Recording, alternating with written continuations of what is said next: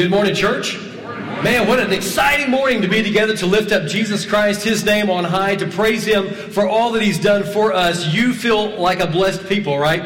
I mean, He is the ultimate overcomer, and whatever comes our way in life, He dwells within us, His Holy Spirit, to help us overcome all the things that we come in contact with, because we want to give glory to His name. We want to live a life of gratefulness to Him for what He's done for us. And thank you for being here this morning to come together as a family of God to praise that risen Savior together. We want to say a welcome to our guests that are here today. Thanks for joining us, being a part of our time uh, together. And our hope would be that you've seen, number one, Jesus Christ in our midst this morning already. But if you're looking for a church home, and we'd love for you to think about Crosspoint being that place you could call home.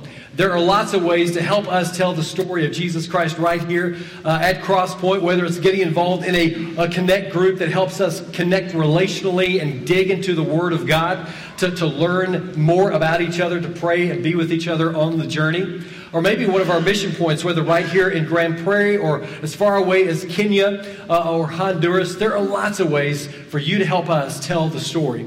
And we'd love for you to join us in that process. Well, we are in this series, and we've got a couple of weeks left in this Overcomer series as we unpack the story of Joseph and how he remains faithful to God. God remains faithful to him throughout his journey. Whether he's in the valley or on the mountain peak, you and I have experienced both of those in our life. And no matter what's going on in your life, God is going to be with you. He's never going to leave you, He's never going to allow you to walk alone. He's with you all the time. And so this morning, we're going to dig into Genesis chapter 41. I hope you've got your Bibles with you and you'll turn with me there as we unpack the Word of God and better understand how we're called to live in the story that He's given each and every one of us. We're today looking at an interesting facet of overcomer, and that is overcoming our success. Now, you've had success in your life, and I don't know when that was for you or how many times that has been for you. Maybe it was uh, bringing your firstborn home, and that was uh, a thumbs up moment. Maybe it was finding the one you're going to spend the rest of your life with. Maybe you thought you were out of money, and you checked the bank account, and there was actually money in the account, and you thought, yes, today's a good day. I don't know how it was for you, but each and every one of us has experienced some kind of success along the way. Now, a couple years ago, I did the DNA test, Ancestry.com, uh, because I was interested in kind of what I'm made up, where am I from type of thing. Uh, and it listed several different groups of people that uh, I kind of come from. And surprisingly, I'm 8% Greek. Now, if you've seen the movie 300, I'm pretty sure that's right here. 8% is here in the abs. No, no, it's not. I'll promise you it's not. Not at all. Uh, but I'm also 50% Irish, which means what, growing up, I was a really small kid. I was picked on a lot, bullied a lot in school, and uh, leaning into that, you know, you try to figure out your place in life. And I decided at an early age that I wanted to play football. That was going to be my go-to thing, my, my sport, part of the team, learn the facet of it. Uh, and in junior high, seventh and eighth grade, I probably weighed about 60, 70 pounds. Uh, and they put me on the defensive line. I don't know what they were thinking, but I learned quickly that's not where I wanted to be. Uh, and so I knew if I was going to play football and do well, I was going to have to really work hard at that because I was such a small guy. And so when I got to uh, sophomore in high school, junior, senior, I really hit the weight room really hard and uh, ran track in off season. And by the time I was a senior, I, uh, I started on the football team and I was a defensive halfback, made all district that year. I was like, yes, my dreams are coming true. Uh, and as I worked out in that weight room, even at 135 pounds, I was bench pressing 210, squatting 360, power clean 200. I held the school record for push ups. And believe me, it was a successful, exciting moment for Tim Hall. I was excited to be a part of that process. It was a success for me. You've, you've had those moments as well. And you remember them right now in your own life. Moments when you had a mountaintop experience. You finally planned something and it came to fruition. And we don't talk about overcoming our success much. Most of the time, we talk about overcoming our failures so we'll be successful.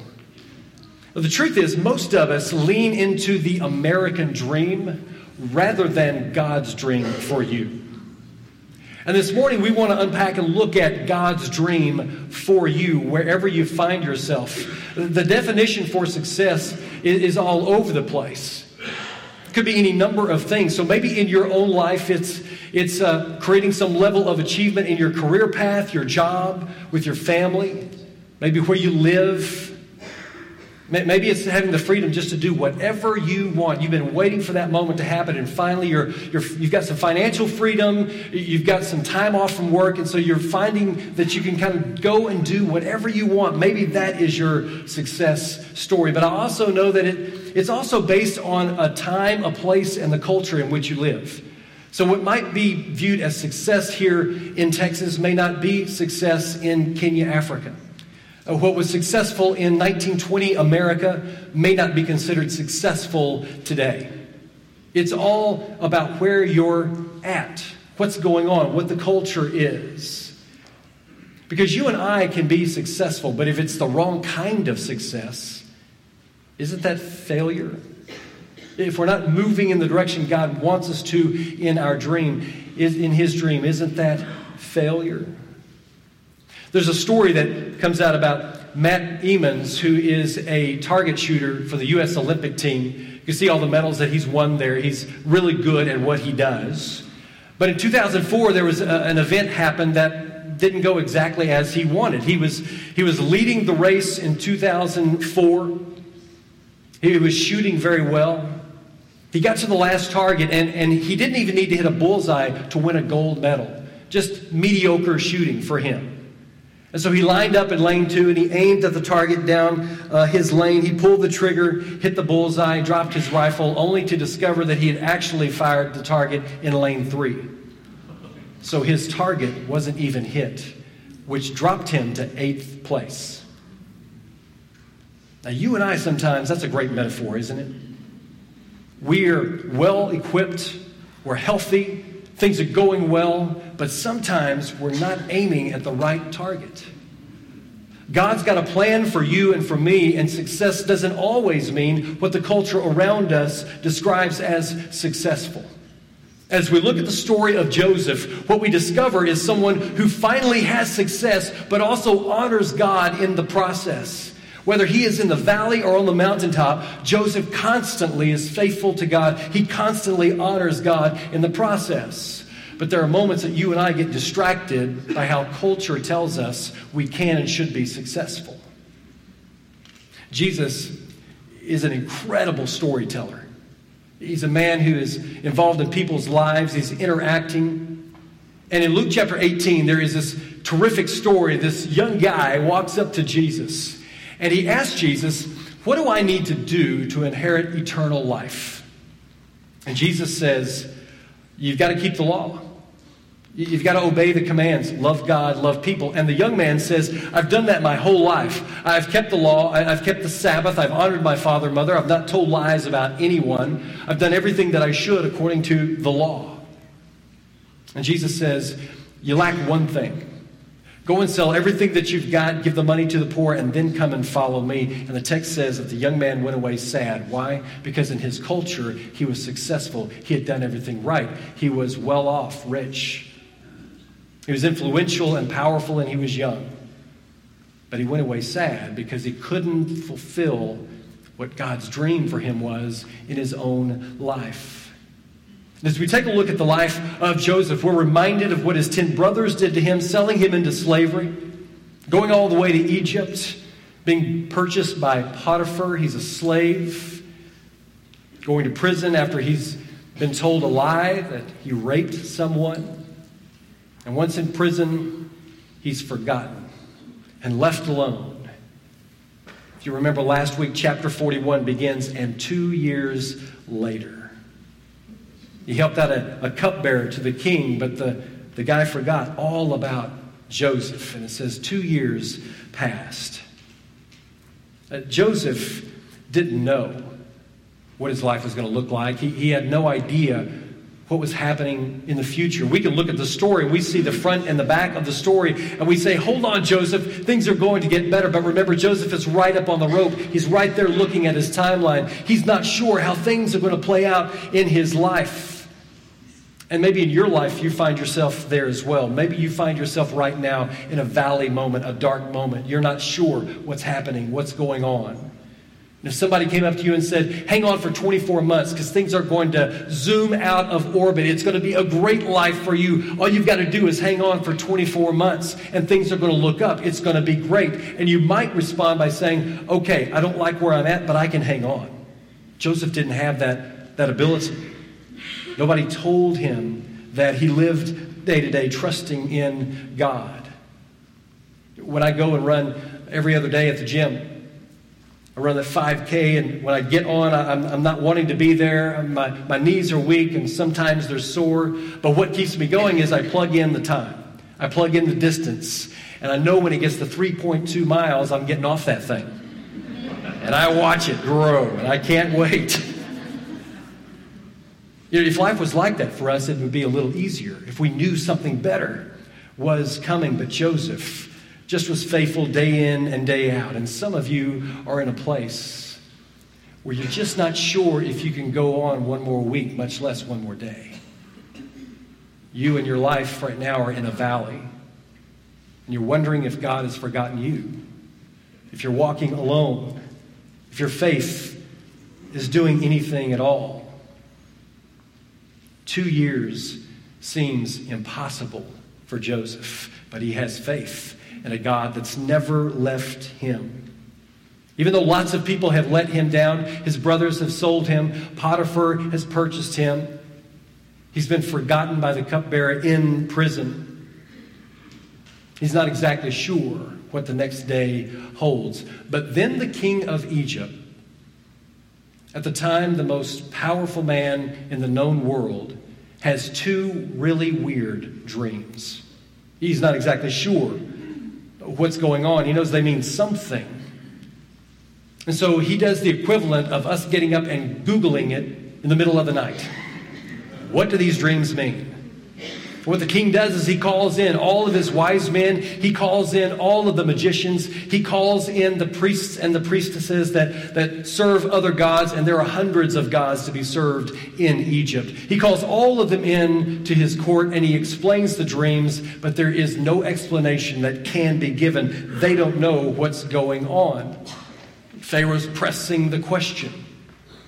He knows they mean something. Surely somebody has something. And as he sits on his throne in his throne room, standing beside him is his cupbearer, holding the king's goblet, listening to the interaction that's going on.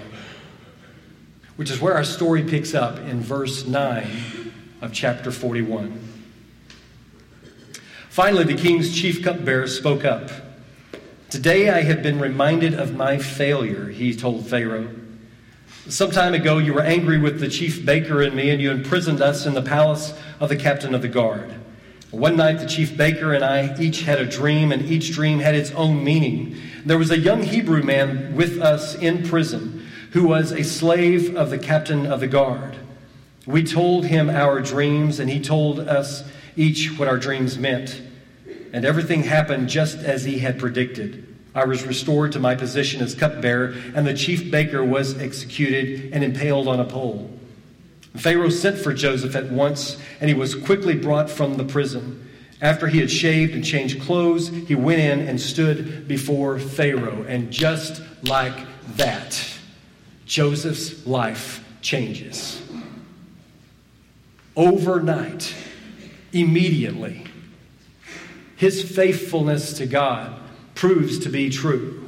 After 13 years, Joseph has waited for this moment to come to fruition. He's been waiting, and we know that the hardest part of hope is waiting.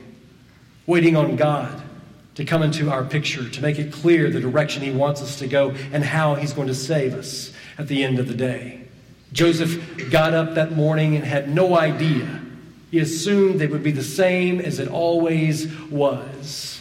But God had circled that day on Joseph's calendar. Things were going to be different beginning today. And so the king tells Joseph his dreams, and Joseph knows what they mean.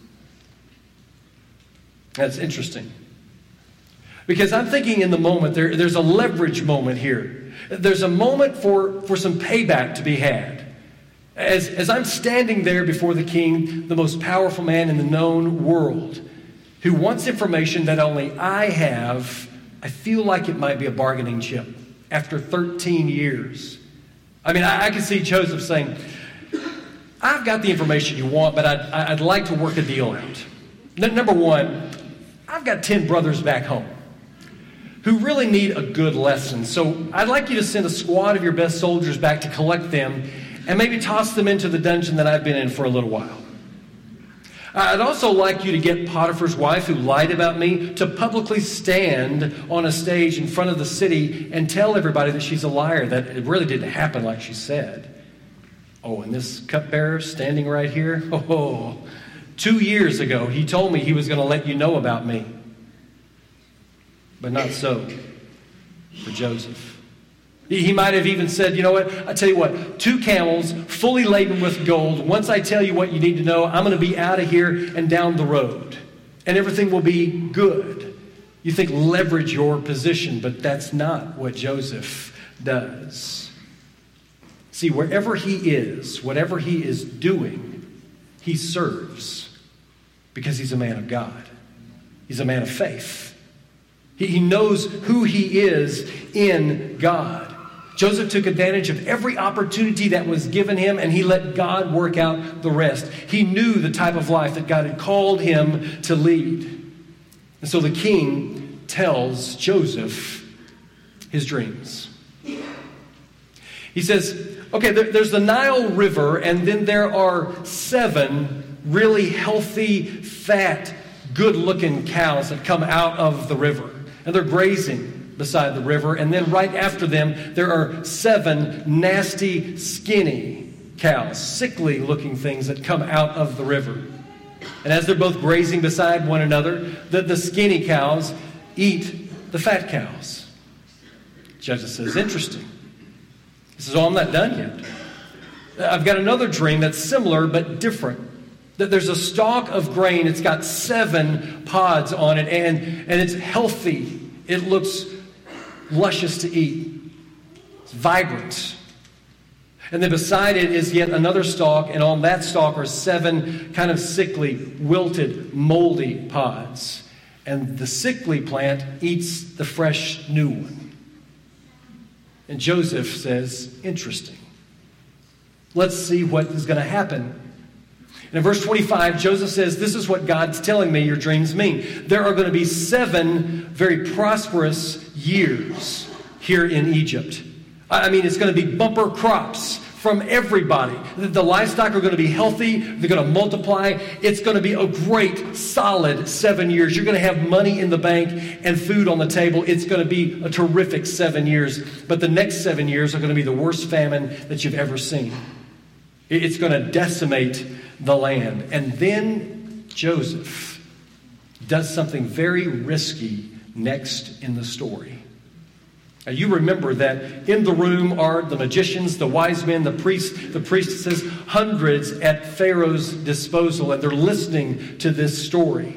Remember, Egyptians believe that the king is actually a demigod, God in the flesh, who's dwelling among them. And Joseph begins telling the king what he should do. You don't tell God what he should do. But after he interprets the dreams, he begins in verse 33 talking to the king. Pharaoh should find an intelligent and wise man and put him in charge of the entire land of Egypt. Then Pharaoh should appoint supervisors over the land and let them collect one fifth of all the crops during the seven good years. Have them gather all the food produced in the good years that are just ahead and bring it to Pharaoh's storehouses. Store it away and, and guard it so that there will be food in the cities. That way, there will be enough to eat when the seven years of famine come to the land of Egypt. Otherwise, this famine will destroy the land. Joseph is vocalizing what God's calling him to say, and the room grows ever tense.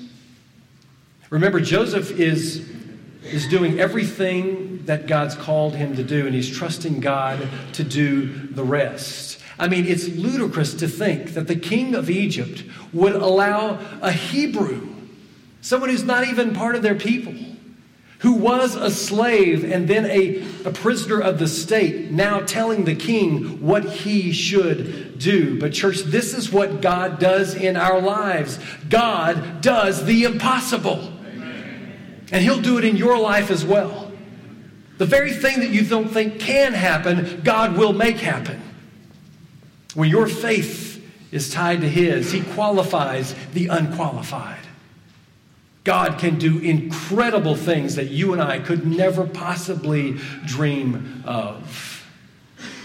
So the king, after listening to Joseph and his proposal, says to Joseph in verse 40, You will be in charge of my court, and all my people will take orders from you. Only I, sitting on my throne, have a rank higher than yours. Pharaoh said to Joseph, I hereby put you in charge of the entire land of Egypt. Then Pharaoh removed his signet ring from his hand and placed it on Joseph's finger. He dressed him in fine linen clothing and hung a gold chain around his neck. Then he had Joseph ride in the chariot reserved for his second in command. And wherever Joseph went, the command was shouted, Kneel down. So Pharaoh put Joseph in charge of all Egypt. And Pharaoh said to him, I am Pharaoh but no one will lift a hand or foot in the entire land of Egypt without your approval. From rags to riches. Joseph's faithfulness is showing God to be faithful as well. And as we see this turnaround in Joseph's life, we, we have a question that remains Does this change Joseph?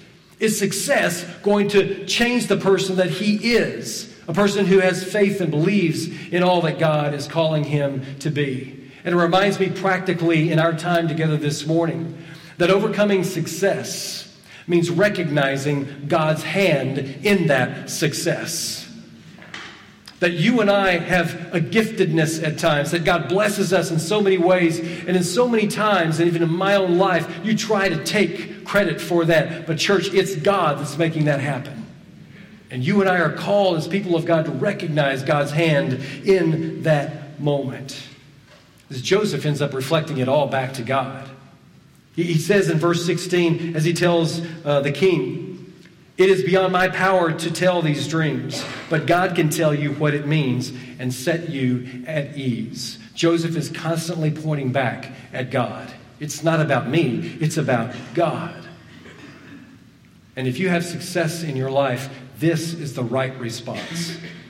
This is the only response. When you get let your pride and your ego get in the way, God doesn't want a part of that story.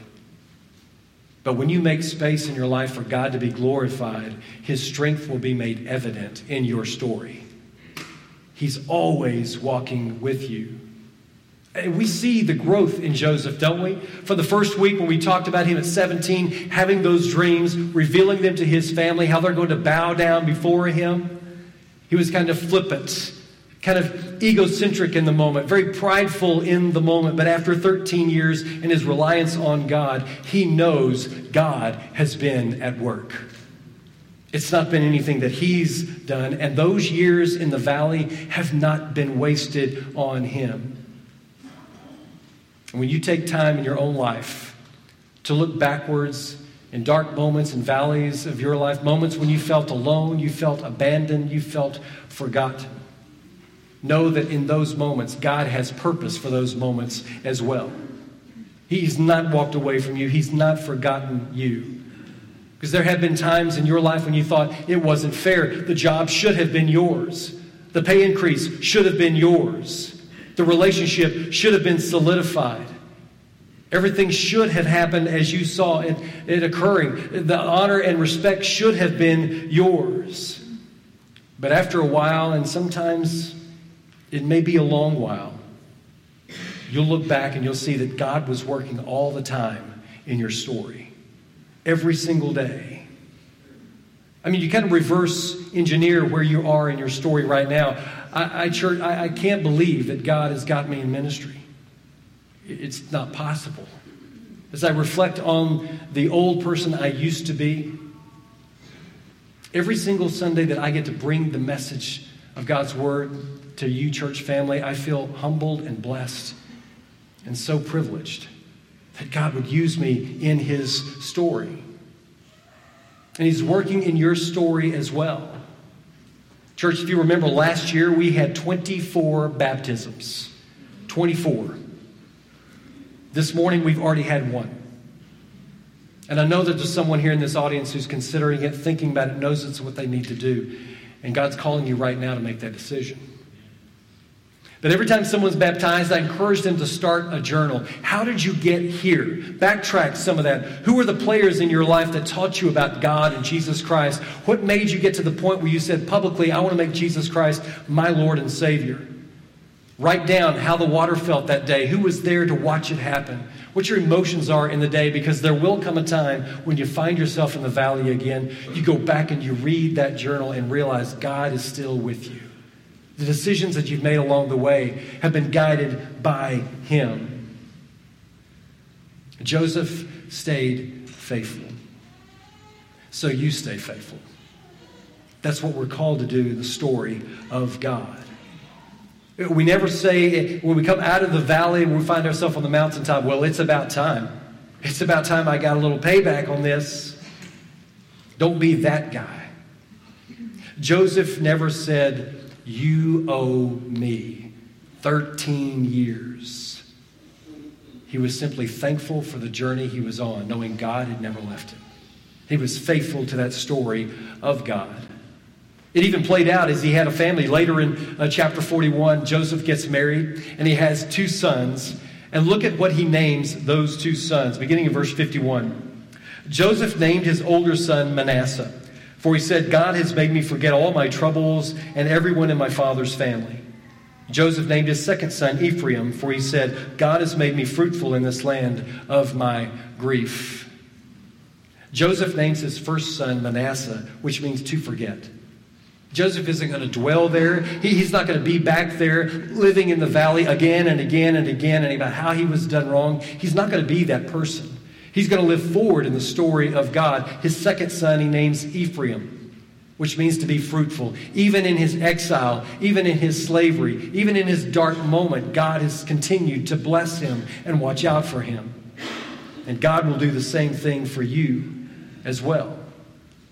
Maybe on your journey, you are experiencing success right now. Don't forget to be faithful to God and give Him acknowledgement in that process. Maybe you're still on the journey and you haven't seen all the successes that you hoped for in life. Remember the story of Joseph and you keep moving forward in your story. Keep remembering that God is faithful to you, yes, even in the darkness, even in, in the valley moments. It's a tough journey that you and I have as we're called to follow Jesus Christ. Many months ago, I, I told the story about me hiking with a friend in Colorado, uh, Wyatt. We got lost in the mountains and we didn't have the right gear for the mountains, and it was a miracle that we got out of the mountains. This is Mount Bierstadt, the one that we climbed, one of the 14ers. Mount Evans, Mount Bierstadt. I remember being at the top of Bierstadt and we signed the book kind of to prove that we had gotten to the top of the mountain. And as we looked out across the expanse in front of us, what a beautiful picture it was. It was a tough journey to the top of the mountain, but it was well worth it. I've heard along the way the harder the hike, the better the view. And it's true. In our own lives, as we follow Jesus Christ, sometimes the, heart, the, uh, the hike is hard. But know that the view simply gets better in the process. And Joseph's story reminds me that overcoming success means remaining faithful to the God that loves you more than anything in the world. Remaining faithful in the story that he's playing out for you. I mean, Joseph, Joseph didn't, didn't get the gold ring and the gold chain and the gold chariot and said, I have achieved, I, have been successful. That's not when Joseph was successful. Joseph became successful when he was sold as a slave and he decided to remain faithful to God. Even in the dark moment, he said, I'm not going to break this relationship I have.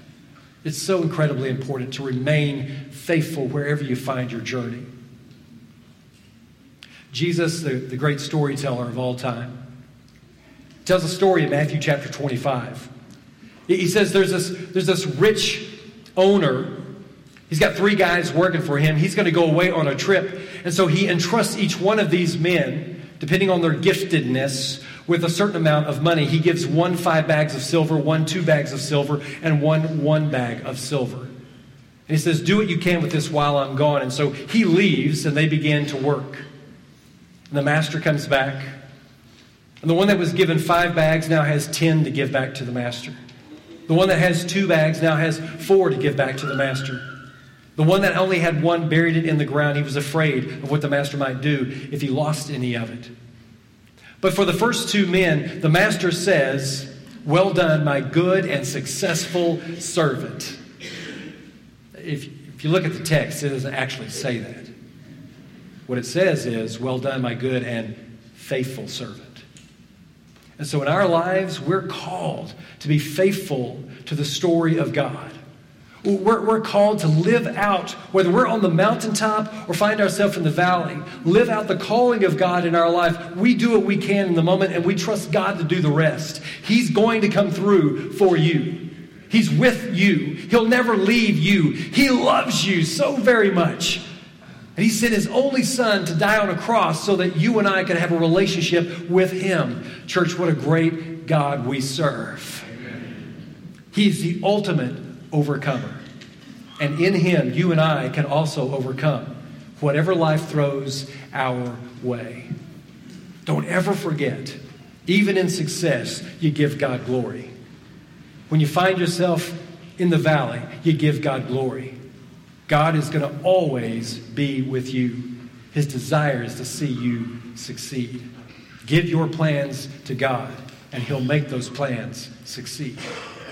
That's his call for us today. My guess is, as, as we look around this room, there are some of us maybe that are, that are on the journey right now. We're not sure how much farther we can go on this journey. But we need some reassurance that God is indeed with us. As we sing this song, our shepherds are going to be gathered along the wall of this room. And I want to encourage you to go let them pray for you and over you, to remind you that not only is God with you, His Holy Spirit in you, but this church family walks with you as well. We're in this thing together. We are not going anywhere because we know that we serve an awesome God. He is an incredible God who loves you. And so, as we stand and sing this next song, let's, let's remind ourselves of how awesome He truly is. Let's stand together.